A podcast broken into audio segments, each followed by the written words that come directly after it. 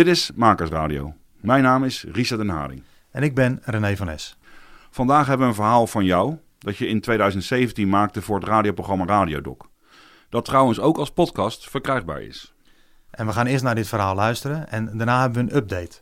Want er is de laatste tijd nogal wat ophef geweest in de media over de hoofdpersoon in dit verhaal. En ken je de term alihoedjes? Ja, dat zijn van die gekkies die heilig in uh, complottheorieën geloven. Maar ik, ik heb het ook even verder opgezocht waarom ze nou precies een aluminium hoedje dragen. Oké, en dat Ja. is? Nou ja, ze willen zich enerzijds beschermen tegen elektromagnetische straling.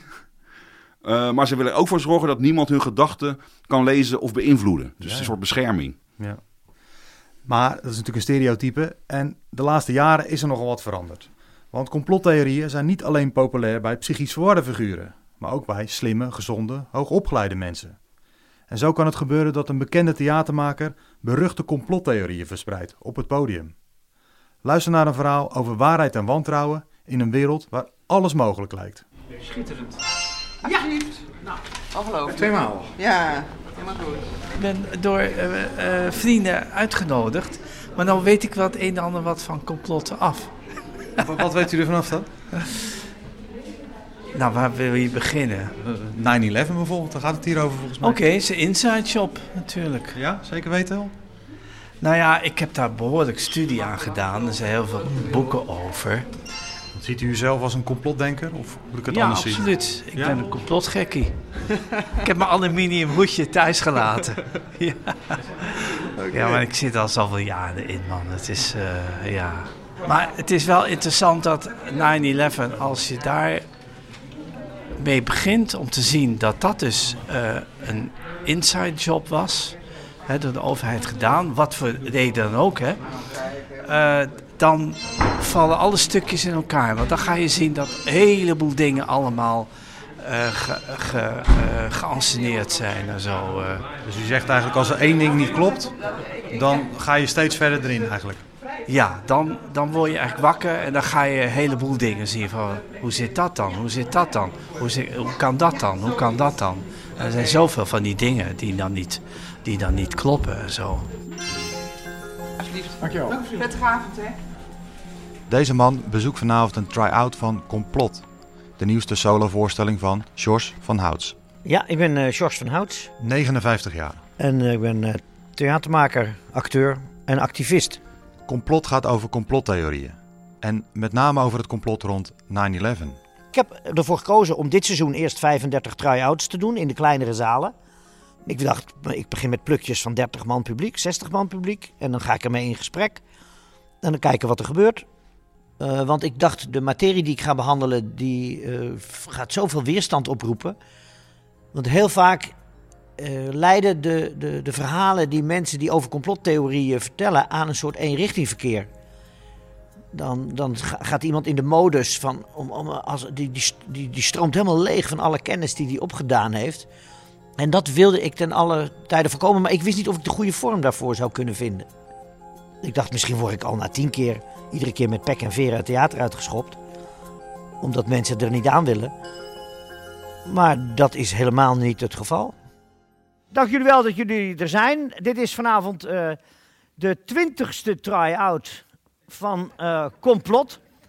Dat klinkt een beetje overdreven. Sjors vertelt dat het een lange avond gaat worden. Ruim 2,5 uur. Volgend jaar wil ik ook een politiek initiatief aan koppelen, maar dat wordt gedurende de avond wel duidelijk.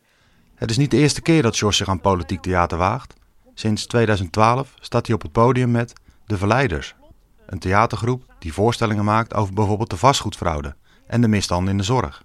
En eh, het staat voor een ma- maatschappelijke betrokkenheid. Maar wel met humor. Het is een mix van feit en fictie, toch? Eh, ja, dat is de, de, de verhalende vorm. Mevrouw de voorzitter, leden van de Tweede Kamer. Burgerinitiatief Ons Geld heeft het geldstelsel op uw Kameragenda gezet. De voorstelling door de bank genomen over de geldcreatie van de banken leidde zelfs tot een burgerinitiatief en een debat in de Tweede Kamer. Het recht en de plicht om geld te scheppen ligt principieel bij de overheid. Gesteund door 113.000 landgenoten verzoek ik uw Kamer zich hiervoor uit te spreken en de geldhervorming in te luiden. Dank u wel. En dat is een leuk gevoel. Hoe bedoel je dat?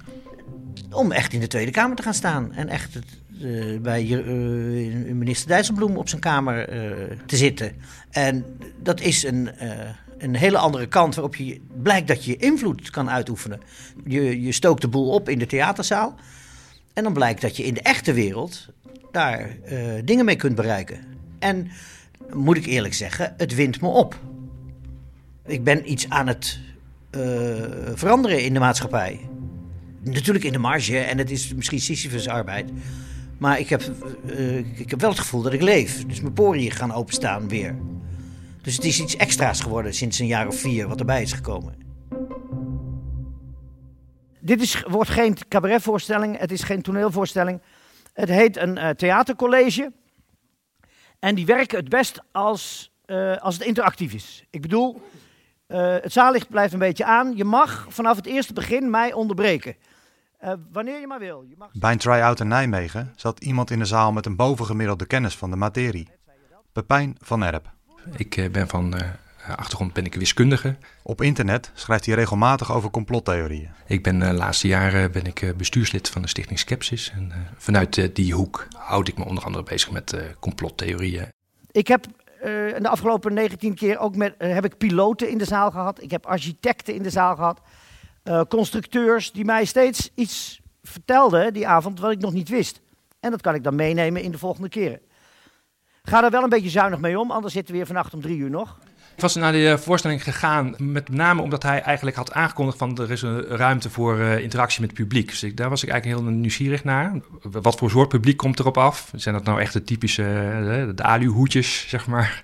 Of zijn dat uh, gewoon mensen die op, op George House afkomen? Hoe werpen we een rookgordijn op, zodat men niet weet wat er echt aan de hand is? Uh, daar hebben we net een hele belangrijke van in Nederland uh, achter de rug. Dat is het bonnetje van Teven. George laat ons eerst kennis maken met een aantal complotten. Bijvoorbeeld de moord op John F. Kennedy. En dat is een complot. Dat, er wordt nog steeds onderzoek naar gedaan. En dat is nu wel bekend, 95% zeker, is dat complot bedacht en in elkaar gestoken door Lyndon B. Johnson de vicepresident. Dat was een cynische gek en die... George loopt met een aanwijstok over het podium en laat ons een animatie zien op een beamer. We zien een kogel die een onmogelijke bocht zou hebben gemaakt. Dit is gaan heten de Magic Bullet. Die overtreedt hier alle natuurwetten die we uh, op de middelbare school al uh, hebben geleerd. Dus het Amerikaanse volk heeft zoiets, vooral het intelligente deel daarvan, denkt jongens, we zijn niet gek. Hallo, Warrencommissie. Dit, wat is dit voor waanzin? En hij illustreerde dat met een, uh, met, met, een soort reconstructie die ik wel eens eerder had zien uit, uit uh, ja, documentaires van uh, complotdenkers. En ik stel daarop de vraag van, ja, maar waarom heb je ook niet zeg maar, de reconstructies van de officiële reconstructies of meer de reconstructies van die mensen die uitleggen hoe die kogel toch niet zo heel merkwaardig is gegaan? Waarom laat je die niet zien? En toen reageerde hij al met, ja, maar ik, ik vind mijn versie leuker. Ja, af en toe permitteer ik mij een grap. Maar dat is ook het een beetje wegwuiven van de kritiek, toch? Uh, nee, want dan voel ik wel, er zit een serieuze debunker in de zaal. Maar dan, ga, dan verpest het de avond als we dan een half uur moeten gaan discussiëren over wat hij weet van het ontkrachten van de Magic Bullet en wat ik weet van het bekrachtigen van de Magic Bullet. Waar de rest van het publiek dan te weinig over weet. En dat moet je dan allemaal gaan uitleggen. En dan drijf je veel te ver van je onderwerp af. Iedereen die ook maar in het openbaar een vraag durft te stellen over de Magic Bullet. krijgt een stempel op zijn voorhoofd geramd: conspiracy. Samensweringsdenker. Daarmee wordt hij meteen tot ongeloofwaardig verklaard. Uh, gek. Hoeven we niet verder meer naar te luisteren. En dat is waarom we heel veel zaken uh, niet meer mogen bevragen in de serieuze pers, niet meer mogen bespreken, omdat die serieuze pers, als de dood is, dat stempel op zich te krijgen: conspiracy. Nou, ik ga het vandaag vanavond wel over hebben, want op het toneel mag je alles zeggen. Lange tijd, en ik misschien ook wel, hebben vele mensen gedacht dat abnormale theorieën wel van abnormale geesten uh, moesten komen die inderdaad uh, niet, niet, slim genoeg zijn om een aantal zaken te, te, te, filteren en dus al te naïef meegaan in die zaken. Dit is Brecht de Koene, moraalfilosoof uit Gent. Hij schreef een boekje over complotdenken. Maar dus een aantal van die complottheorieën zijn, zitten nogal behoorlijk complex in elkaar. Dus in zekere zin moet je wel intelligent zijn om een aantal van die meer complexe complotversies draaiende te houden in, in uw ehm, hoofd, in uw geest. De meeste die ik ontmoet heb, zijn behoorlijk slim. Betrekkelijk lucide, zitten vol met zelfrelativering en zelfspot. Dat kunnen soms echt aangename uh, gesprekken zijn met, met humor. Intelligentie en humor. Voor wie Jos de laatste jaren heeft gevolgd, zijn het herkenbare eigenschappen. Nou, uh... nou uh, ja, we gaan beginnen. goed, we gaan beginnen met... Ik ken Jos vooral van Radio Bergijk. Een absurdistisch hoorspel dat hij maakte met Pieter Bouwman. En dat te horen was op Radio 1. Bedrijvennieuws. Ja, de, de, de regio is nogal in ontwikkeling. De Economische Commissie uh, van de Europese Gemeenschap heeft de plaats aangewezen voor het aanleggen van uh, container- en bulkgoedoverslaghavens in de Kempen. Er komt een container- en bulkgoedoverslaghaven in Aalst. Er komt er een in Bergijk. Er komt er een in West. In, in dit programma hoor je fictief nieuws uit het Brabantse dorpje Bergijk en omstreken. Dus zo'n zo 50.000 containers per dag. Per dag, ja. ja. ja. Nou, gefeliciteerd allemaal. Jos. Vorig jaar was Jos te zien op tv. Ik heb zo'n gevoel dat dit wel eens het beslissende moment zou kunnen zijn. Jos, wat weet je van lavendel? Lavendel is een plant, die geurt lekker. Uh, ja. ja. Gefeliciteerd. In dat jaar won hij de quiz De Slimste Mens van Nederland. Je hebt het geflikt, Jos. Even vraag ik me af of de voorstelling complot zelf misschien ook een complot is. Je hebt het gedurfd en het is je gelukt. Is het één grote grap, bedacht door de slimste mens van Nederland? Gefeliciteerd, maar we kijken eerst nog eventjes naar de goede antwoorden. Voordat we... Maar naarmate de voorstelling vordert, wordt duidelijk dat George bloedserieus is. Waarom ik het vanavond doe, er is een wereld voor 9-11 en er is een wereld na 9-11. Alle oorlogen, kun je zeggen, die nu in het Midden-Oosten en in dat gebied aan de gang zijn, daar is 9-11 de moeder van. Daarom gingen we naar Afghanistan, daarom gingen we naar Irak, daarom gingen we naar Libië. Daarom... Goed, er zijn nogal wat vragen bij te stellen en die ga ik vanavond dus behandelen met jullie. Maar eerst terug naar 11 september 2001. En dan is dat verschrikkelijke beeld. Er is maar één filmbeeld van, van de broeders Naudet. Die, die, die inslag van vlucht 11 in de Noordtoren van uh, het WTC-complex. Oh shit!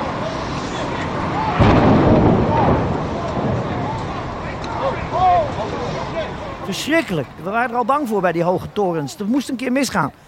This just in, you were looking at a, obviously a very disturbing live shot there. That is the World Trade Center, and we have unconfirmed reports this morning that a plane has crashed into one of the towers of the World Trade Center. Iedereen denkt maar een kwartier aan een ongeluk, want dan, het, het, het meest traumatiserende, dan zien al die camera's, honderden camera's, zien de inslag in de Zuidtoren door vlucht 175. Oh my god. Oh my god. That looks like a second plane.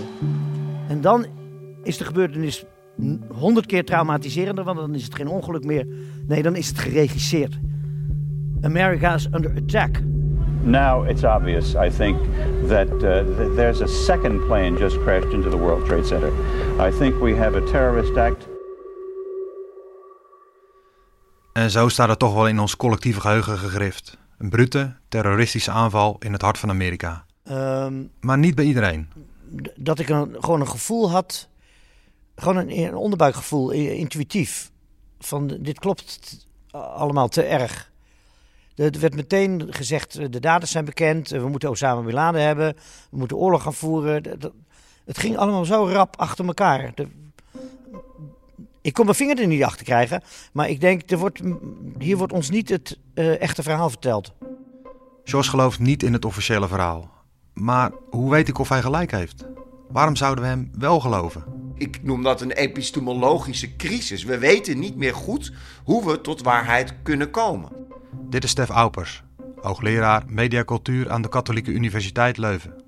Ik ben van origine cultuursocioloog en heb onder andere veel onderzoek gedaan naar uh, complotdenken uh, in onze moderne westerse cultuur. Stef Aupers legt uit dat complotdenkers tot een diepere waarheid proberen te komen, maar dat het effect averechts is. En neem het voorbeeld van JFK. Uh, nou ja, dus de, de oermoeder van alle complottheorieën, zoals dat vaak ook wel gezien wordt. Na zijn moord in 1963 begonnen aan alle kanten kwamen er allerlei verschillende complottheorieën. Er zijn er nu duizenden verschillende interpretaties. Wie hebben ermee te maken? De CIA, de FBI, Castro, zijn het misschien aliens? Ik bedoel, er zijn zoveel verhalen dat de waarheid feitelijk diep begraven ligt onder alle interpretaties die wij in toenemende mate hebben. En daarmee zie je dus dat dat probleem van wat is waar en hoe komen we tot waarheid, ja, eigenlijk steeds groter wordt. George laat een video zien van vlucht 175 als hij de Zuidtoren raakt. Ik stop hem even hier. En hier is iets opmerkelijks mee aan de hand. Want ik heb me laten voorlichten door uh, vliegtuigbouwkundige ingenieurs en door architecten en bouwkundigen. En na bestudering van deze videobeelden komen ze tot een eensluidende verklaring: dit kan niet. Dit kan niet. Hoeveel tijd besteed je aan het uitzoeken van die theorieën? Uh, twee jaar lang. Gewoon op de werkdagen. Gewoon een uurtje of drie per dag.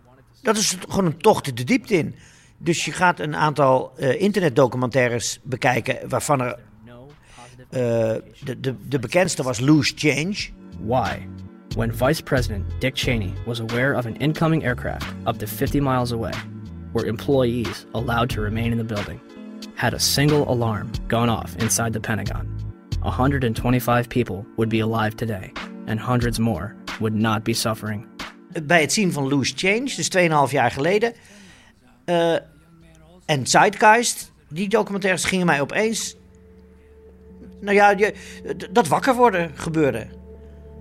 Ik denk, zie je wel. Maar ook, ik had ook cognitieve dissonantie. Dus ik dacht ook, een aantal keren dacht ik, nee, nu moet ik stoppen. Dit, uh, wil ik dit wel? Wil ik hier wel in? Word ik voor de gek gehouden? Maak ik mezelf de risée van de theaterwereld als ik me hierbij bezig houden? En toch was de, het, het vuurtje gaan branden. En ging ik erin. En ja, dan val je van de ene verbazing in de andere verbazing. En dan blijkt het niet, niet één of twee incongruenties te zijn. Of dingen die niet kloppen. Maar uiteindelijk zijn het er wel, wel honderd. Weet je nog wat je deed toen je er helemaal in ging? Ja, ik bleef kijken. Dat heet dan binge kijken. Ik kijk nooit Netflix-series of zo, maar ik werd binge-kijker in documentaires over 9-11. Terug naar Brecht de Koenen. In zijn puberteit werd hij, net als George, ook wakker. Ik, ik was een, een, een, een, jongen die nogal in, in fantasiewerelden leefde. Ook hij kijkt naar documentaires waarin de officiële verhalen in twijfel worden getrokken. En dat, dat geeft iets spannends. Hè. Het is... Het is uh, het is alsof dat jij een stuk kennis toegeschoven krijgt dat tot nog toe verborgen was. En plots mocht jij daar deelachtig in zijn. En dat, dat, dat geeft een goed gevoel. Uh, iets wat de macht in vraag stelt, was altijd correct. Eh, maar dat klopt natuurlijk niet. Het is niet omdat je eh, de officiële versie tegenspreekt dat je daarom gelijk hebt. Het is niet omdat je een dwarsdenker bent of dat je averechts denkt dat je ook een kritische denker bent. Dat zijn geen synoniemen. Maar dat dacht ik vroeger wel. That's not entirely true. Yet the impact of the planes alone did not cause Ook Jos begrijpt dat niet alle kritiek op de macht automatisch waar is. Zo ontdekt hij dat Loose Change, de bekendste complotfilm over 9-11, allerlei manipulaties bevat dat je denkt, echt, jammer, kut, dat, dat zij nou ook die verkeerde technieken gebruiken om jou een bepaalde kant op te duwen. Dus je moet serieuzer onderzoek gaan doen. En er zijn echt hele goede, serieuze films en documentaires gemaakt. Een hele goede. Let's make some calculations. George heeft het over Zero, een investigation into 9-11 uit 2008. En daar zit mijn grote held in, Dario Fo. Dario Fo was een theatermaker, een absurdist. Die schreef altijd zijn comedies tegen de macht. Is een Nobelprijswinnaar. Dario Fo kreeg in 1997 de Nobelprijs voor de literatuur. En die uh, staat ook uit te leggen in die documentaire wat er allemaal niet klopt aan 9-11. En daar kreeg ik een enorm zetje van in mijn rug. Dat ik denk van, nou, zie je wel, als Dario Fo ook al deze vragen stelt, nou, dan ga, dan, nou ga ik helemaal door. Ben je toen het officiële NIST-rapport gaan lezen, zoals dat heet? Nou, ik heb het niet het hele NIST-rapport gelezen. Ik heb uittreksels daarvan gelezen. Dat deed ik vroeger ook altijd op uh, school. Om er makkelijker vanaf te maken. ja, maar het, het NIST-rapport is geloof ik... Of het hele 9-11-rapport is geloof ik 8000 pagina's. Als ik, ik ga hier nu volgend jaar mee door, dus uh, ik zal me ertoe moeten zetten om het hele NIST-rapport te gaan lezen. En misschien ook wel het hele 9-11-rapport.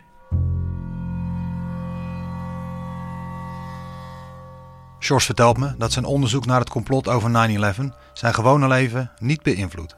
Nee, helemaal niet. Als je er te ver induikt, er zijn ook mensen net te gek van geworden. En die zijn totaal vereenzaamd, zitten ze de hele nacht op een zolderkamer achter een computer. Ben je daar bang voor? Um, nee, dat moet ik wel een beetje in de gaten houden. Maar daarvoor heb ik ook genoeg mensen om me heen verzameld die, die uh, mij een uh, klap voor mijn hartjes geven als ik daar te, verder in, te ver in ga. Die zeggen, ho ho, uh, de afwasmachine moet ook leeggeruimd worden. En uh, dat ze gewoon zeggen, pap. Of dat Annedien, mijn vrouw, zegt, hey, hou nou eens je hartjes over, over 9-11. De zon schijnt, kom op, we gaan naar buiten. Maar ik moet zeggen, het, het verandert mij niet psychologisch. Ik blijf een optimist. Ik hou ontzettend van harde humor. Dus uh, als ik iets aan het onderzoeken ben en ik kom ergens achter, moet ik er ook ontzettend om lachen. Want ik vind het buiten uh, uh, de, de angstaanjagende, vind ik het ook ontzettend absurd. En ontzettend komisch. Is het theater of is het meer? Het is natuurlijk meer dan theater. Alleen het is wel, en het blijkt dat het heel spannend theater oplevert. Do you know if there were many people in the building? Oh, another one just hit. Something else just hit. A very large plane just oh. flew directly over my building, and there's been another collision. Can you see it? I yes. can see it on this shot. Oh my! Something else has you just. And that looks like a 747. Je ziet hem het gebouw raken en dan ondervindt het vliegtuig geen enkele vertraging. Hij gaat als een heet mes door de boter, vliegt hij erin met alle onderdelen. Zelfs die dunne vleugeltjes, die veroorzaken zo'n heel dun gesneden gaat als een mes door de boter hier door die 7,5 centimeter dikke stalen muren. Normaal, ik heb ik, ik, een klein stukje uh, vliegtuigbouwkunde. heb ik gehad van de vliegtuigbouwkundige ingenieur hier van de TU in Delft. Een volgende vraag die ik stelde was... Um... Bezoeker Pepijn van Erp, wiskundige en scepticus. Hij, hij, geeft dan aan van, ja, ik, ik heb luchtvaartdeskundigen en, en, en architecten geraadpleegd. Die vertellen me ook dat dit uh, niet zo kan. Dus toen vroeg ik hem uh, om welke, welke deskundige dat dan ging. En hij reageerde niet meteen. Dus ik, ik vroeg hem, uh, zijn dat nog meer mensen dan bijvoorbeeld Koen Vermeeren en, en Wico Valk? Wico Valk is architect en Koen Vermeeren ingenieur. Vermeeren werd bekend met boeken als UFO's bestaan gewoon en 9-11 is gewoon een complot. Maar nee, ja, hij kwam dus niet met andere namen eigenlijk die hij uh, geraadpleegd had. Toen dacht ik van ja, oké, nou goed. Misschien in ieder geval duidelijk gemaakt dat hij zich heeft laten beïnvloeden door informatie uit een hele beperkte kring. Ja, en uh, daar, uh, natuurlijk schrok ik daar een beetje van. Want ik denk, hé, hey, dit is voor het eerst serieuze tegenstand. Want dat is natuurlijk. heb ik mij niet heel erg verdiept, en dat zal misschien ook wel meer moeten, in de echte inhoudelijke technische uh, verklaringen die zeggen dat het wel kan op deze manier. En uh, moet ik nu moet ik me hier uitbluffen? Of moet ik uh, open kaart spelen en zeggen: ja, misschien heb ik wel alleen maar de gekleurde deskundigen geraadpleegd? Want natuurlijk ga ik dan alleen maar in op architects en engineers voor 9-11 Truth. Dat zijn dan de deskundigen. En daar ga ik dan echt wel op af. Dit is wat complotdenkers altijd doen. Altijd verwijzen naar wetenschappers, altijd verwijzen naar wetenschappelijk onderzoek. Nog een keer Stef Aupers, de hoogleraar die complotdenkers bestudeert. Altijd de titels van, van de auteurs noemen als professor en dokter. Uh, altijd verwijzen naar methoden. Uh, ja, om het op die manier in ieder geval het aura, minimaal in ieder geval het aura van wetenschap over de theorie heen te hangen, zodat het aan geloofwaardigheid wint.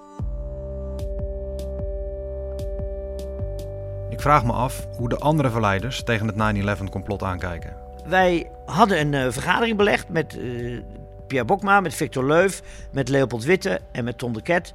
En we zaten in... Uh... Ze zitten in een rustig restaurant in Amsterdam en praten over de voorstelling waar ze op dat moment mee bezig zijn.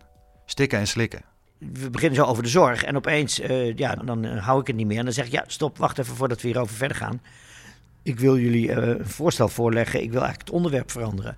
Nou, toen staan ze allemaal mij met grote ogen aan te kijken. En ze zeiden ze, wat bedoel je dan? Ik zeg, ik wil eigenlijk het over 9-11 gaan hebben. En toen voelde ik iedereen terugtrekken. Maar vooral Leopold en Tom, die, die, die deinsden echt achteruit. En die zeiden, ja, belachelijk. En toen zei ik en Leopold ja, dat, dat wij niet zo'n feeling hadden met dat onderwerp. Ja, ik, en ook over het onderwerp zelf was ik niet echt overtuigd. We hebben daar een discussie over gehad. Maar het liep echt een beetje hoog op. Dus Leopold, Witte en Tom de Ket, die wilden hier echt niet aan meewerken. Wat bedoel je met hoog op? Um, nou, ze begonnen echt aan mijn verstandelijke vermogens te twijfelen. Van, ga jij niet een beetje te ver s'nachts achter je computer op al die duistere sites? En uh, moeten, we, moeten we ons zorgen gaan maken om jou? En ik, dus ze zeiden echt, meen je dat nou echt? Schaar jij je nou echt onder die mensen die, die, die 9-11 Truth Movement, dat zijn toch allemaal ja, complotgekkies, uh, die alihoedjes die denken dat we ook uh, vergiftigd worden door chemtrails en dat we onze kinderen niet mogen vaccineren. Nou ja, de hele waanzin die ook rond die complottheorie hang, werd op mijn bordje geschoven. En uh, ik moest echt onverrichter zaken naar huis. Van, of ik moest uit de verleiders, of ik moest me gewoon weer netjes in het gareel scharen en een voorstelling gaan maken over de zorg. Ze hebben gedreigd dat je eruit moest. Uh, nee, maar dat is dan wel. Het, het is serious business. Wij maken toptheater. Er zijn ook behoorlijke belangen mee gemoeid. Er leven uh, tien gezinnen van. En ik heb gewoon gezegd dat ik dit niet uh, wilde doen. En ik was daar onaangenaam verrast door. Dus de consequentie is, als jij het alleen maar daarover wil hebben, dan moet je, dan moet je dat zelf maar doen. Hoe is het om in iets te geloven waar eigenlijk de meeste mensen niet in geloven? Uh, nou, dat. Dan moet ik even goed nadenken. Hoe is het om in iets te geloven waar de meeste mensen niet in geloven? Dat is lastig je weet wel dat je een nare boodschap brengt. En aan de andere kant heb ik ook geleerd van alle onderwerpen die ik in mijn 30-jarige theatercarrière heb onderzocht. Dat ik uh, aan de ene kant mijn intuïtie moet wantrouwen. Dus ik moet niet alleen op mijn intuïtie vertrouwen, maar zorgen dat ik heel erg veel en goed en gedegen onderzoek doe. Maar aan de andere kant, en dat klinkt tegenstrijdig, moet ik mijn intuïtie juist heel erg vertrouwen. En dan maar tegen de stroom in en tegen de klippen op. Omdat ik alleen maar op basis van een intuïtief gevoel weet dat ik iets op het spoor ben. Dus dat is een constante tweestrijd in mijzelf. Kijk, sommige mensen twijfelen en die blijven naar kennis zoeken. En, en elk, elk weetje wat ze, wat ze naar binnen halen, uh, ja, opent zich weer een nieuwe deur. Dus ze blijven uiteindelijk wel fundamenteel twijfelen. Opnieuw Stef Aupers, hoogleraar mediacultuur. En aan de andere kant heb je juist ook wel complotdenkers. Die uh, ja, zitten veel meer juist op een weg waarbij ze steeds meer kennis verzamelen. En steeds zekerder worden. En steeds meer radicaliseren en fundamentalistischer worden. Dat zijn ook echt wel twee verschillende typen complotdenkers, om het maar zo te zeggen. De twijfelaars aan de ene kant. En ja, en dan de toch meer de meer fundamentalistische, vaak ook politiek activistische types. Uh, ja, die steeds dieper eigenlijk uh, down the rabbit hole gaan. Hè? Ik bedoel, in dat opzicht wordt heel vaak de metafoor gebruikt ook van de Matrix. Uh, ook door complotdenkers zelf. Hè? de film The Matrix van de Wachowski Brothers uit 1999. It is the world that has been pulled over your eyes to blind you from the truth. What truth? Waarbij ze eigenlijk zeggen, uh, vanaf het moment dat je je realiseert hè, dat de werkelijkheid niet echt is, dat die werkelijkheid die wij als echt ervaren, eigenlijk alleen maar bestaat uit foute informatie van politici, valse mediabeelden, et cetera, et cetera. Ja, dan gaat feitelijk het licht aan. En dan ben je steeds meer bezig met het deconstrueren van die matrix, het laten zien dat we allemaal in een foute, valse uh, wereld leven. En dan ga je feitelijk op zoek naar de echte waarheid achter die mediabeelden en achter die foutieve informatie. You take the blue pill. The story ends. You wake up in your bed and believe whatever you want to believe. You take the red pill. You stay in Wonderland. And I show you how deep the rabbit hole goes. Remember, all I'm offering is the truth, nothing more. Nou wil het geval dat dit gebouw, Building 7, dat is een enorm hoog gebouw, 200 meter hoog, 47 verdiepingen. Het was nagelnieuw uit 1985. Dat hij zeven uur nadat de ramp zich heeft voltrokken, aan het eind van de dag, 9-11, heel Manhattan is leeg, geëvacueerd, zakt dit gebouw 7 op onverklaarbare wijze, symmetrisch, binnen 10 seconden, door zijn hoeven. Dat is een beetje de, de, hè, de smoking gun van de, de complotdenkers. Heel erg raar. Dat is gefilmd. Alle camera's stonden nog op Manhattan gericht. En dat wonderbaarlijke, dat zie je voor je ogen gebeuren. En dan liet hij weer het filmpje zien waarbij dat instort. Daar gaat hij. Symmetrisch, rechtstandig. Ja, dat is altijd een, een, een kort fragment van het hele filmpje wat ze laten zien. Dan lijkt het net alsof die instorting in ja, 6,5 seconden in is gestort. Dat wil zeggen op valsnelheid. Dat kan alleen als alle onderste sokkels in één klap weggeslagen worden. Er is geen vliegtuig ingevlogen. Die, die claim dat het in 6,5 seconden instort, die wordt ook herhaald altijd door Koen en door die architects en engineers voor 9-11 Truth. Die, die is alleen maar het korte fragment. Maar als je het hele fragment ziet, dan zie je dat die instorting veel langer heeft geduurd. Dus als je dat hele filmpje laat zien, dan gaat het hele idee van dat dat gebouw met explosief is ingestort, ja, dan haal je daarmee eigenlijk onderuit. Wist je van een langere versie af, dat er een langer filmpje was?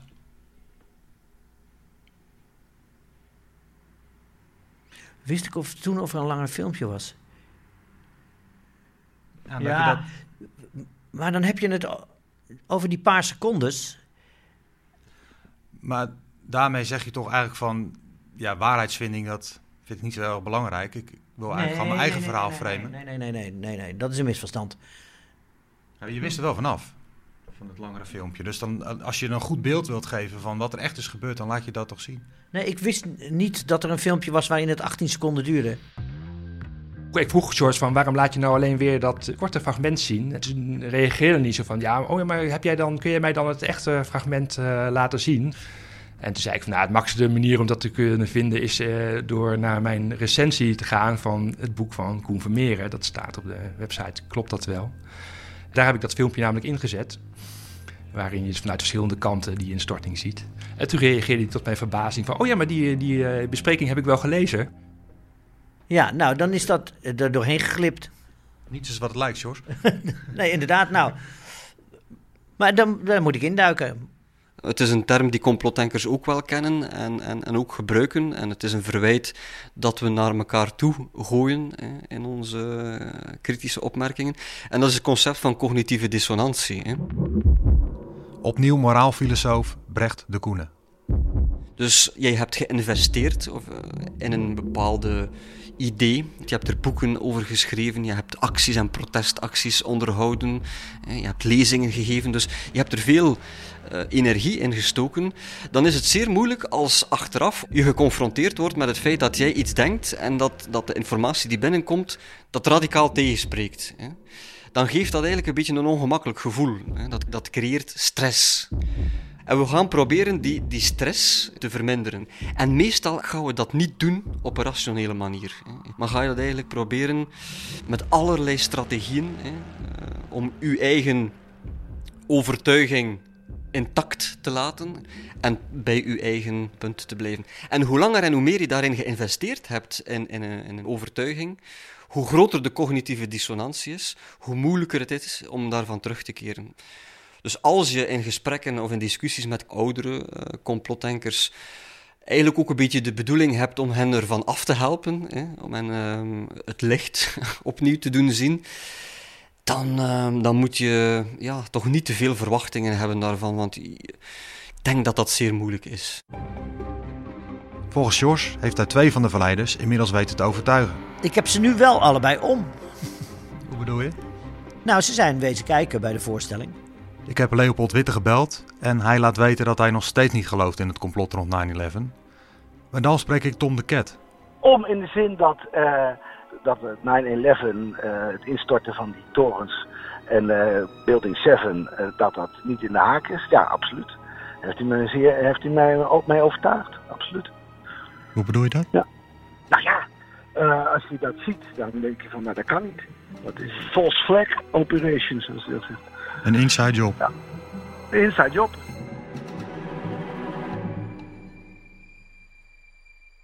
Lange tijd werden complottheorieën als ongeloofwaardig gezien. Maar dat valt niet meer vol te houden.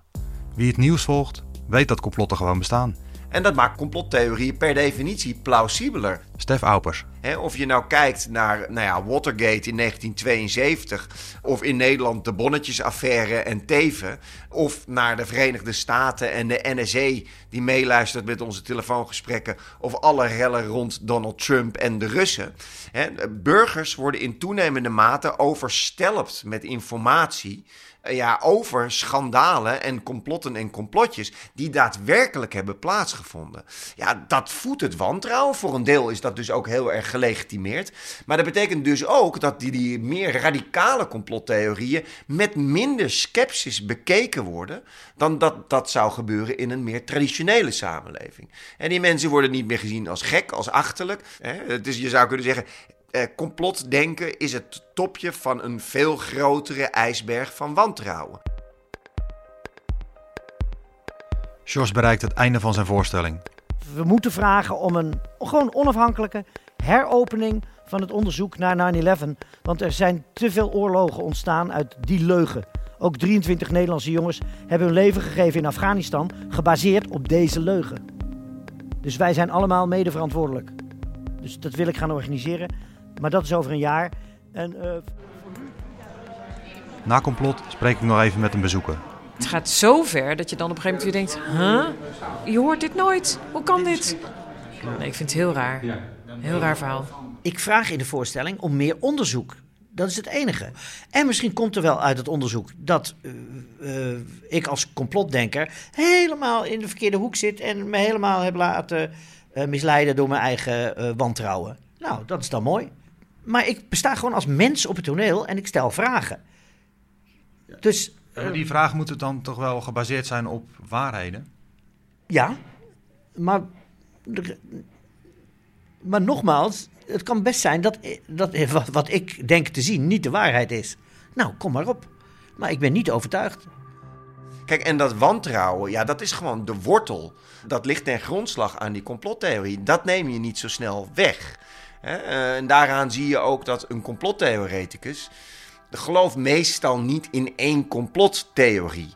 Als je in complottheorie A gelooft, dan geloof je meestal ook in complottheorie B, zelfs als complottheorie B inhoudelijk uh, tegenstrijdig is aan complottheorie A. Dus er is een heel mooi artikel van een sociaal psycholoog. En dat artikel heet uh, Osama bin Laden is dead and alive. Er zijn complottheorieën over dat hij dood is en hoe dat gegaan is. Maar ook complottheorieën over dat hij nog leeft. En sommige mensen scoren op allebei die complottheorieën. Niet, hè, vooral omdat ze gewoon wantrouwend zijn, overal over. En dat probleem van wantrouwen, dat zie je ook gewoon in, heel concreet in de statistieken van het Sociaal Cultureel Planbureau hè, en andere bureaus terug. En dat bestaat al een lange tijd. Uh, en dat groeit eerder alleen maar. Hè. Zolang dat een belangrijk element in onze samenleving is, zie ik dit probleem niet snel, dat dat niet snel op te lossen is. Zeker niet op een praktische en pragmatische manier. Heeft het je veranderd, dit hele proces? Dus dat je in het complot van 9-11 bent gaan geloven? Uh, nee. Nee, nee, nee. Ik ben niet in de kern veranderd. Wat uh, het. het werken eraan mij wel heeft gegeven, is dat ik. Maar dat is een proces van een aantal jaren geworden. Dat ik steeds activistischer ben. aan het worden ben. En dat ik eigenlijk ook steeds eh, intellectueel argwanender ben geworden op wat ons wordt verteld hoe de wereld in elkaar zit.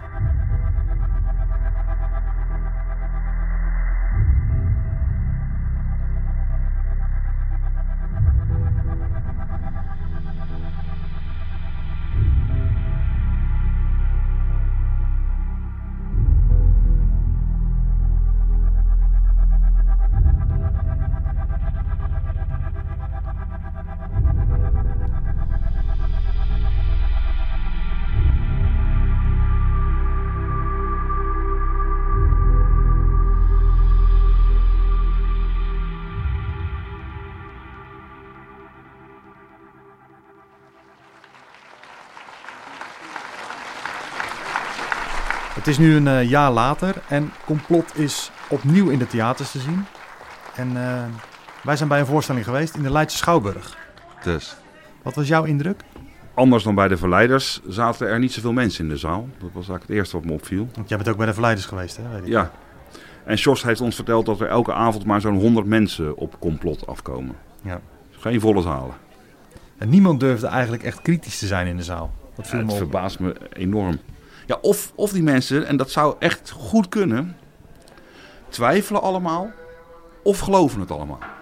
Na afloop sprak jij met bezoekers van Complot. Ik heb al sinds jong af aan hier een soort fascinatie voor. En ik heb op allemaal gekke sites en zo gekeken. Dus ik wist al wel een hele hoop. Dus ik wist ook wel dat ik zeg maar geschokt zou worden. Want dat was ik altijd al. Maar heel veel dingen wist ik ook gewoon nog niet. Ik zat echt een paar keer zaten we met ons mond open en van... Hoe, hoe, kan, hoe kan dit nou? En vooral toen e- iemand in het publiek zei van... Ja, maar dit is toch eng? En wat nou als dit uitkomt? Toen dacht ik, ja, maar dat is het hele ding. Niemand wil, niemand wil eh, dit zien. Nie- niemand wil weten dat dit uitkomt. Want als dit echt zo is, dan is het natuurlijk... Ja, dat wil je niet. Ze studeert criminologie en wantrouwt al langer wat officiële media melden over dit soort heftige gebeurtenissen. Toen die twee meiden bijvoorbeeld in Panama vermist, dan ja, ik ben echt zo'n geek die dan de hele avond kan zoeken op internet. In schoolshootings in Amerika, in, eh, op een kindergarten. Dat geloof ik ook niet helemaal wat er nou mee is gebeurd. Dus ja, dat is gewoon heel amateuristisch eh, als student eh, met mijn studie criminologie. Maar ja, ik vind het gewoon super interessant. Ja, En het, en het originele verhaal? hoe bedoelt u? Nou ja, zoals we het eigenlijk eh, gehoord hebben in de media Ja. destijds. Da- daar geloof je in. Daar gelooft iedereen denk ik in in eerste instantie. Tot, totdat je eens gaat zoeken. En dat begon echt toen ik volgens mij eh, 13 was of zo. Met allemaal eh, gekke... Als je in Word allemaal gekke tekens intypte... dan kwamen er gebouwen met vliegtuigen. Allemaal dat soort gekke dingen. Allemaal op fora en zo. Maar ja, ik denk dat mensen dit gewoon willen geloven. Want als je het erover hebt met mensen... dan zeggen mensen... ja, maar als dit echt gebeurd is... Dat, ja, dan is, heeft het zoveel impact dat dat gewoon niet kan voor je gevoel. Dus ik denk dat dat dat daarom iedereen het originele verhaal gelooft. Dat denk ik, ja. Dankjewel. Dankjewel. Je hebt eh, de voorstelling vorig jaar twee keer gezien. En dit jaar nog een keer met mij. Wat viel jou op in vergelijking met vorig jaar? Nou, als je de voorstelling drie keer hebt gezien, dan eh, is het niet meer zo angstaanjagend als eh Sjors het eh, op het podium brengt. En het valt mij op dat hij de hele tijd grapjes maakt over de officiële lezing. En, en die wegzet als belachelijk eigenlijk. En dat is natuurlijk als komiek eh, beheerst hij dat als geen ander. Daar zitten we weer, Sjors. Ja, dat kan je wel zeggen. Is Ja. het een, jaar later zijn we? Een jaar later, ja. Ja. Nou, we zijn nog geen stap dichter bij de waarheid. Nee. maar ik blijf doorgaan, dus... eh, Ik ben onlangs nog eens bij hem thuis geweest voor een nieuw interview. Wat mij wel ook opvalt, want we hebben het voor in de documentaire vorige keer ook gehad over, over eh, Building 7 bijvoorbeeld. Toen zei ik tegen jou van je moet ook dat ene filmpje laten zien waarin dus eh, een, een langere instorting te zien is. Ja. Nu liet je in je voorstelling alle beelden zien die er ongeveer zijn, behalve dat ene filmpje. Dan denk ik van ja, je hebt er eigenlijk niks van geleerd. Of je gaat gewoon door met, met, met, met een soort van eigen framing. Nee, ik heb daar wel van geleerd. Maar ik heb ne- voor negen uur materiaal en ik heb drie uur de tijd. Vorige keer had je één, liet je één shot zien van die instorting. Ja. En nu liet je alle andere beelden zien, behalve dat ene filmpje wat wij Nee, besproken ik, ik hebben. laat Building 7 nu uit zes verschillende camera-standpunten zien. Ja, maar niet dat ene filmpje wat we voor in de documentaire besproken hebben. Ehm, eh, d- nee, dat zit er niet in. Nee. Wil, wil je echt de waarheid vinden of wil je dat frame rondmaken, zeg maar? Nee, nee, nee, nee. Ik wil niet het frame. Ja, ook. Maar. Nou, het is in. eh, daar heb ik helemaal geen. Ik heb daar eigenlijk geen weerwoord op. Sjors laat dus bewust belangrijke beelden over gebouw 7 niet zien om zijn verhaal beter te kunnen verkopen. Nou ga je te ver, want dat kan je, eh, die verhalen kan je ophangen bij alle beelden die ik laat zien. Er zijn, over de vlieghoogtes, over de vliegsnelheden, over vliegtuigconstructie, over hoe bouwwerken door brand in elkaar zakken. Eh, overal zijn tegenbeelden van te vinden. Maar die laat je niet zien. Nee, die laat ik niet zien. Nee, dat is, dat, dat, dan is voor mij het onderzoek gewoon niks waard. Snap je? Is, of is dat heel... Eh, nou, dat is, ja, dat, is, dat is prima. Het officiële verhaal laat ook niet hun tegenbeelden zien. het officiële verhaal? Er zijn heel, in het 9-11-rapport of in het NIST-rapport over de instortingen... daar worden heel veel tegenbeelden. Er worden verklaringen over explosies niet in opgenomen. Nee, omdat er geen explosies zijn, Sjors. ja, nee, dan, maar dan, dan stopt dit gesprek. Laten we dan even luisteren naar een aantal bezoekers van Complot na de voorstelling in Leiden. Sjors heeft een aantal twijfelaars weten te bekeren. Ja, ja, oh, pas. Rustig aan, er gebeurt niks. Mag je iets vragen over, wat was jouw verwachting toen je hierheen kwam? Ehm, oh jeetje, eh, wat meer daarover weten. Ja, stond er vrij blanco in, eerlijk gezegd. Ik was wel benieuwd. En eh, nou ja, een stukje duidelijker. En nog meer vragen natuurlijk. Heeft het je veranderd, je mening? Eh, ja, eigenlijk wel, ja. Ja, ja kritisch eh, kijken. Hè? Maar, eh, hoe, hoe denk je er nu over? Ehm, nou, ik ben bang dat we met z'n allen wel behoorlijk in het ootje zijn genomen. ja. Eh, hij heeft me zeker aan het denken gezet. Ja, ik eh, ga me daar nog iets meer in verdiepen.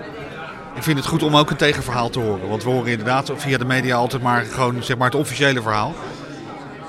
Eh, het is ook wel een moment geweest wat bij mij heel erg eh, in het geheugen staat gegrift. Ik weet nog dat ik op mijn werk zat en dat ik zat te kijken naar het instorten van die Twin Towers. En eh, dat heeft diepe indruk op me gemaakt. Ik vind het goed dat er een ander verhaal is. Ik ben meegenomen eh, door mijn vriend en die vond het wel interessant. Dus ik had echt nul verwachtingen. En, en, eh, en hoe is dat nu? Ja, ik, ik moet het even laten bezinken nog. Ik, de- het is zoveel informatie dat je denkt, ja, stom eigenlijk dat ik daar al die tijd in heb geloofd eigenlijk.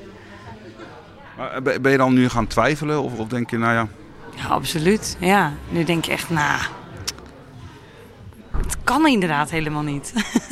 en dat moet ik even laten bezinken, omdat je nu gaat twijfelen. maar het zou ook een soort van hout zijn, kunnen zijn die eh, een beetje gek is. Dat zou natuurlijk ook kunnen. Maar dat weet ik niet. Hij heeft wel heel veel bewijs en heel veel theorieën. eh, En zich heel goed ingelezen, dat vind ik wel. Er zijn grofweg twee typen complotdenkers, hoorden we eerder van hoogleraar Stef Aupers, die complotdenkers bestudeert. De twijfelaars, die altijd blijven twijfelen. Ehm, En daarnaast zijn er ook de activistische types, die echt down the rabbit hole gaan. ik ga nu down the rabbit hole. En ik zie dat er eh, heel veel dingen niet kloppen. Ja. En dat de democratie die ons wordt voorgespiegeld, eh, waar, waar wij allemaal onderling kleine gevechtjes aan het leveren zijn, die veel van onze energie opslokken, allemaal afleidingsmanoeuvres zijn, zodat we niet naar het echte probleem kijken. En het echte probleem zie ik dan, ja, de kwalijke kant van het militair-industrieel complex, die oorlogen nodig heeft en ons als kanonnenvoer, onze kinderen als kanonnenvoer wil opofferen, zodat wij om nog meer veiligheid en nog meer eh, veiligheidssystemen gaan vragen waar die kant van de samenleving enorm veel geld aan verdient. Leuk voor Sjors dat hij nu down the rabbit hole gaat. Maar ik vraag me wel af, kun je dan nog wel objectief onderzoek doen? Ja, dat is de vraag, ja. Ja. Als nou over een jaar blijkt dat ik eh, dat deze vragen die ik allemaal heb, eh, allemaal bevredigend wetenschappelijk beantwoord worden, dan stop ik met mijn onderzoek. En dan zeg ik, nou, heel mooi. Ik, ik zou het zo graag geloven dat je dit zou, maar dit, dit, dit- ik, ik denk dat je inderdaad al te ver down the rabbit hole bent om, om eh, nog terug te gaan, denk ik. Nee, nee, er zijn feiten die ik, eh, zoals die gemanipuleerde filmpjes, waar, waar een hele deel van de truther-beweging jaren mee bezig is geweest om dat te bewijzen. En dat is nu echt onzin verklaard. op, op de, al die videobeelden, van de, vooral de inslag van de Zuidtoren, daar is iets echt naar binnen gevlogen. Dat zijn geen gemanipuleerde video's geweest. Dus een deel van die. Maar, maar hoe, hoeveel bewijs moet jij hebben om, om de officiële lezing te geloven? Ja, zoals de wetenschap werkt. Dat is vi- via de wetenschappelijke methodes. Kunnen we nu toch. De, de- de- onze wetenschap is. de- Die, die, die gaat met enorme sprongen voorwaarts. Die he- heeft ons heel veel opgeleverd. Dus je bent eigenlijk de eerste complotdenker die toch nog wel vertrouwen heeft in de wetenschap. Ik heb in de wetenschap enorm vertrouwen, natuurlijk. Maar universiteiten, die, die, die, die, die beginnen te stuiteren. Veel wetenschappers doen geen onderzoek naar 9-11 omdat er al heel veel onderzoek naar is gedaan. Stapels dikke rapporten. Maar Sjors hoopt toch op aanvullend onderzoek. En hij heeft er iets op bedacht. Een challenge. We zijn die challenge, die willen we heel graag uitschrijven. Maar die willen we heel erg serieus, serieus doen. Die gaat ook wereldwijd.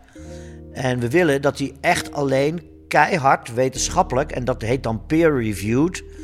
Dus dan moet, als jij een met een bewijs aankomt, hé, hey, dat komt wel op die manier volgens de officiële lezing. Dan moet dat door tussen de drie en vijf collega-wetenschappers van onbesproken gedrag en statuur binnen de wetenschappelijke wereld onderschreven worden. Nou, dat is een wetenschappelijke procedure. Ik ben geen wetenschapper. Dat wordt nu onderzocht. Hoe steken we dat zo juridisch in elkaar dat we het echt kunnen uitloven? Nou, oké, dit is ongelooflijk goed, goede wetenschap. Nu is die vraag opgelost. Je- wilt eigenlijk dat er wetenschappers van buiten de eh, co- complotkringen, zeg maar, zich daarmee bezig gaan houden. Ja, Dat is eigenlijk je oproep. dat is gewoon de, de oproep. George heeft elf onderdelen geselecteerd uit het officiële 9-11 rapport waar hij zijn vraagtekens bij heeft. Wonderen noemen we die. Als mensen daar negen van wetenschappelijk peer-reviewed weten te verklaren, dan kunnen ze 100.000 euro in goud winnen. De- Drie kilo goud, dat, dat is ongeveer een ton nu. Dus, dat is jouw goud. Nee, dat is niet mijn goud. Dat, is, eh, dat heeft de stichting. eh, we hebben een stichting opgericht, Stichting 11 September. En die heeft daar eh, de beschikking over. Iemand heeft dat daarvoor over. En, ehm, Wie, wie is dat? dat zeg ik niet. nee, er zijn mensen die eh, deze zaak heel erg een warm hart toedragen. Maar die door wat ze in het verdere leven doen. Nou ja, je ziet een beetje wat er met mij gebeurd is bij Pauw. Nogal huiverig zijn om daarmee in de openbaarheid te treden. Maar even mijn vraag. Ge- Geloof je wel dat, dit, dat er. eh, we moeten gewoon even voorzichtig beginnen. Zijn die toestellen die torens ingevlogen? Er zijn eh, toestellen de torens ingevlogen, maar of dat de eh, gekaapte verkeersvliegtuigen zijn geweest, dat is eh, de grote vraag. Want wat denk jij dan dat het is? Dat kunnen heel goed drones zijn geweest. Er waren al sinds 1962 plannen lagen klaar, door de CIA ontwikkeld, om vliegtuigswaps uit te voeren. Dr- drones? Dus eh, dat Die nemen de plek in van het onbemande toestellen. Onbe- dat kon in 1962 al. Maar denk je dat dat zo is? Eh, nee, daar moet onderzoek naar gedaan worden. Maar, maar waarom zou je daar onderzoek naar doen als, als blijkt dat er tot nu toe eh, ontzettend veel mensen vermist worden die in die toestellen hebben gezeten? Ja, daarom moet er uit, ja, ook voor de, de, de nabestaanden en de nagedachtenis, moeten er heel veel raadsels worden opgelost. Nou ja, ik denk dat heel Is het niet ook een goed idee voor de nagedacht, nabestaanden en de nagedachtenis dat er niet al te veel van dit soort rabiate theorieën worden ingebracht over dingen Ik die heb gewoon helemaal geen rabiate theorieën. Ik heb alleen heel veel vragen. En eh, de mensen die. Op 3 april 2018 zat George bij de talkshow Pauw aan tafel om het over zijn vragen te hebben. De toon viel mij meteen al op. Vrij eh, badinerend en eh, een beetje hooghartig. Hey, Charles, Nou, mag, mag ik even jouw complottheorieën torpederen? En, en mag ik dan die goudstaaf vast even tussen ons inleggen? Misschien, eh, Ik bewaak hem wel, ik Ja, hem. Even, ik bedoel, twee mensen kunnen een geheimje bewaren. Nou, Als je tien, Ja, mensen, als je, nee, nee, nee, als je tien hebt, wordt het wel wat Ja. lastiger. Denk je nou echt dat hier en eh, degene die het vliegtuig heeft bestuurd en de mensen op de vloer, denk je nou dat nou iets van 500 acteurs zijn ingehuurd om het allemaal... Nee, nee, nee, nee. nee. Niet. Oh, heel er had toch al toevallig. lang ook iemand Nee, nee. opgestaan die had gezegd, jongens... eh, Nee, nee, In een periode van 17 jaar. In een periode Nee, nee, van zoveel jaar. Er zijn heel veel mensen opgestaan. En er zijn een aantal van eh, onverklaarbaar om het leven gekomen. Maar er zijn net op die dag. De gast bij Pauw zijn onder meer politiek verslaggever Xander van der Wulp, geen stijl hoofdredacteur Bart Nijman en misdaadverslaggever van de Telegraaf Mick van Wely. En ze waren behoorlijk kritisch. Die waren niet kritisch, die waren schamper. Die, die reageren zoals je wel eh, vaker. eh, je hebt er ook een handje van. eh, om. Nou, het wel gezellig, Sjoerd. Ja. Nee, om je te ridiculiseren. Ja, maar dat doe je zelf ook in je show. Dus, de- dus dat gaat twee kanten op. Zeg. Ja, maar dat, deden deze mannen, ja, die werden van die, dat zie je dan ook in de beeldregie. Ja, dat is lekker natuurlijk voor zo'n programma als Pauw. Dan moet altijd een relletje gebeuren, want dan heb je ho- hoge eh, Twitter-aandacht. En eh, eh, dan appt zo'n programma lekker lang na. Nou ja, in, kijk, laten we even, want er kijk, zijn er is negen getuigenissen van mensen, die, de brandweer en de ambulance, die worden uit Shanksville, die worden naar het gat gestuurd. Die zijn een half uur na de ontploffing zijn ze aanwezig. En ze vinden niets wat op een vliegtuig lijkt. Het gaat hier over het vierde vliegtuig, vlucht 93, dat op 11 september 2001 neerstortte in Shanksville bij Pennsylvania. Er waren ten eerste iets meer dan negen mensen ter plekke nadat er daar wat... Ik ben toevallig vorig jaar daar geweest. Ja? Daar zijn, eh, is een museumpje waar heel wat videobeelden, getuigenissen en andere verhalen te zien zijn van veel meer dan negen mensen. Die prima kunnen navertellen wat daar gebeurd is. Namelijk dat er een vliegtuig op hoge snelheid zo dat veld is ingeschoten. Ja, dat is- is doorgeschoten, verpulverd dat is- vanwege de hoge Juist. snelheid. Ja. Er is helemaal niks of niemand heeft daar iets bedacht, verzonnen Nee, maar of een nepvliegtuig neergelegd en vervolgens propaganda. Nee, overal waar een vliegtuig ook van 10.000 meter hoog naar bene- beneden komt, kijk naar de MH17, kunnen ze dat in een hangar nog redelijk als een puzzel in elkaar zetten. en dat is met de. iets heel anders dan met hele hoge snelheid tegen de grond kwakken. Die MH17 En denk je nou echt dat de, aarde een Boeing verzwelgt en dat die dan de aarde zich Nee, dat boven denk het ik. gat Nee, sluit? dat denk jij. Nee, maar- Nee, dat is de officiële FBI-verklaring. Nou, dan wil Nou ik ja, niet goed, zelf er, er is, er is nog dat behoorlijk veel gevonden van, van dat toestel. Ehm, iets, ken jij Pepijn van R? Dus eh, eh, ik werd meteen door eh, Bart Nijman van eh, eh, Geen Stijl... en die telegraafjournalist, die misdaadjournalist... en die, die politiek commentator uit Den Haag... die zaten gelijk blikken te wisselen van... nou, we hebben een, eh, we hebben een waanzinnige aan tafel. Wat doet dat dan met je op zo'n moment? Het lijkt niet dat je daar heel gemakkelijk zit dan. Nee, dan merk je dat je eh, in de val gelopen bent. En... In de val gelopen bent? Nou ja... Ja, eigenlijk wel. Ook deze burgemeester zegt verderop dat hij het vliegtuig en de resten daarvan wel heeft gevonden. Alleen dat hij dat in eerste instantie niet zei, omdat toen ze aankwamen ze niet meteen iets zagen. Je manipuleert natuurlijk ook een beetje met de feiten op deze manier. Nee, nee, ik manipuleer niet met de feiten. Ik stel alleen vragen. Nou ja, goed, maar je, ook vragen kunnen heel manipulatief zijn. Vragen kunnen uiterst eh, manipulatief zijn. Dat, eh, dat eh, werken, merken we vanavond maar weer. Maar... eh, Bedoel je daarmee de mijne? ja, natuurlijk. En welke dan precies? Ja, jij bent van het extreem linkse praatje. Zet nou serieuze tegenstand tegenover me. Dan had ik liever dat Pepijn van Erp daar zat. Want dan kan ik... Ja, zegt Pauw dan. Maar dan gaat het zo gedetailleerd, dan kan de kijker het niet meer volgen. Want dan gaan jullie het over details hebben. Eh, maar dit was wel, uiteindelijk ben ik er hartstikke blij mee. Is het een mega goed programma geworden. Wat eigenlijk gebackfired heeft voor Pauw zelf. Want ik heb honderden reacties gekregen van mensen die zeggen... nou ja, hoe jij daar behandeld werd, daar lusten de honden geen brood van. En waarom luisterden ze niet serieus naar je? En waarom werd er in de beeldregie alleen maar op die schampere blikjes ingegaan? Maar op, op Twitter bijvoorbeeld ging het ook... eh, je werd gewoon echt als een gek neergezet. Ja, nou ja, dat is... Wat, heb je die reacties gelezen ook? Of, of doe je dat niet? Eh, dat, ik heb niet alles op Twitter gelezen, maar ik heb wel wat gelezen. En ik kreeg ook eh, mails, want ik ben natuurlijk... Ik werk heel erg in de openbaarheid, dus iedereen weet mijn mailboxen te vinden.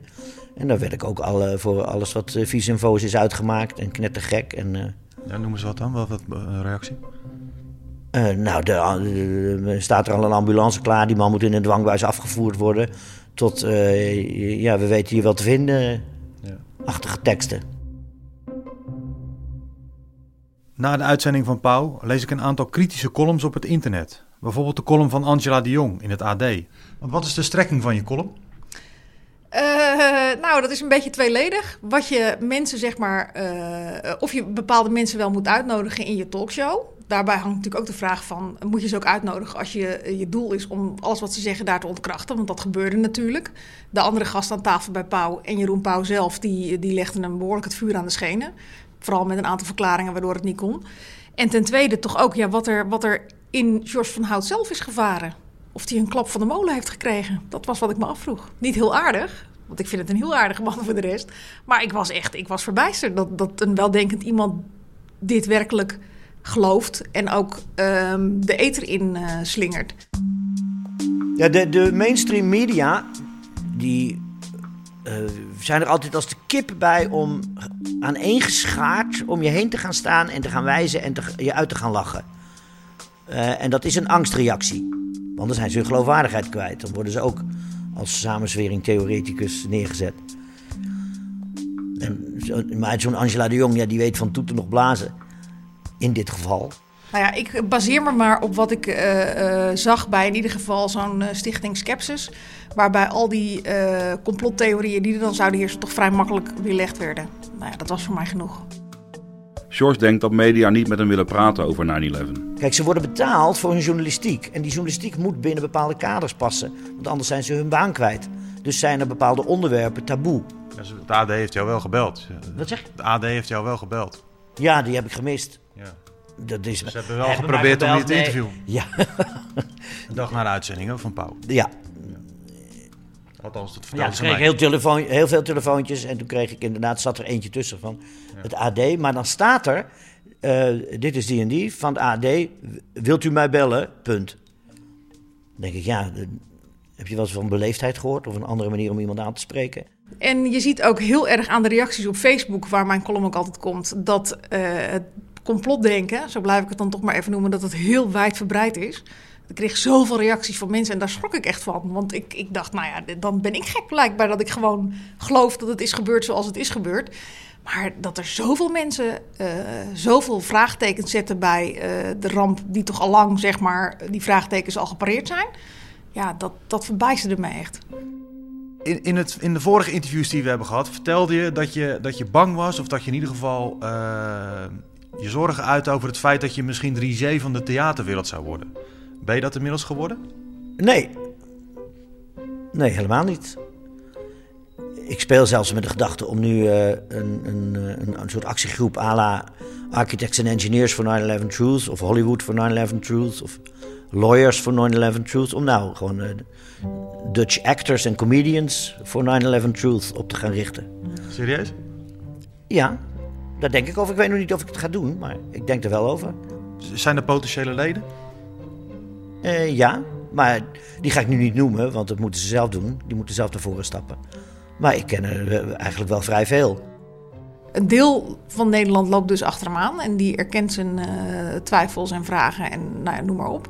Maar ja, of een ander deel nu nog steeds naar zijn theatervoorstellingen zal gaan, dat vraag ik me af. Als ik naar mezelf kijk, denk ik van, ik kan die twee dingen moeilijk loszien. En de theatermaker en degene die zo hartstochtelijk gelooft in uh, allerlei complottheorieën. Tegelijkertijd ja, op het moment dat hij uh, weer een hele mooie rol speelt of iets heel goeds bedenkt, ja, dan, dan zullen mensen daar ook wel weer voor naar het theater gaan. Maar of hij nou nog zo heel snel aan een talkshowtafel wordt gevraagd om uh, over andere zaken dan een toneelstuk te praten, dat weet ik niet. Of dat nog gaat gebeuren. Dat kan ik me niet voorstellen de komende tijd. Heb jij zelf ook het gevoel dat je je carrière op het spel zet? Nee, helemaal niet. Dat zou toch raar zijn? Nou, ik kan me voorstellen dat talkshows misschien nu zeggen van... Uh, nou, die Sjors van Houts, uh, laten we die maar even niet uitnodigen. Ja, maar ik ben gelukkig helemaal niet afhankelijk van talkshows. Op een gegeven moment wordt de, de, de, de officiële... Ja, de, om weer de clichéwoorden te gebruiken, de mainstream media... Ja, nou ja, die, die scharen zich aan, in het kamp van wat ik dan zie als mijn tegenstanders. En daar hoef ik dan helemaal niet door uitgenodigd te worden.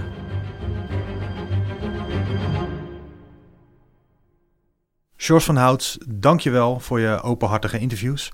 En uh, we hopen dat je op een of andere manier toch uh, de waarheid zult vinden in de toekomst. Wat voor manier dan ook. Ja, zeker. Denk je nou dat Makersradio, dat zou ik wel willen steunen? Ga dan even naar onze site makersradio.nl. Daar kan je onze Patreon worden vanaf een ja, dollartje, het is een Amerikaans systeem, per maand. Bedankt voor het luisteren en tot de volgende keer.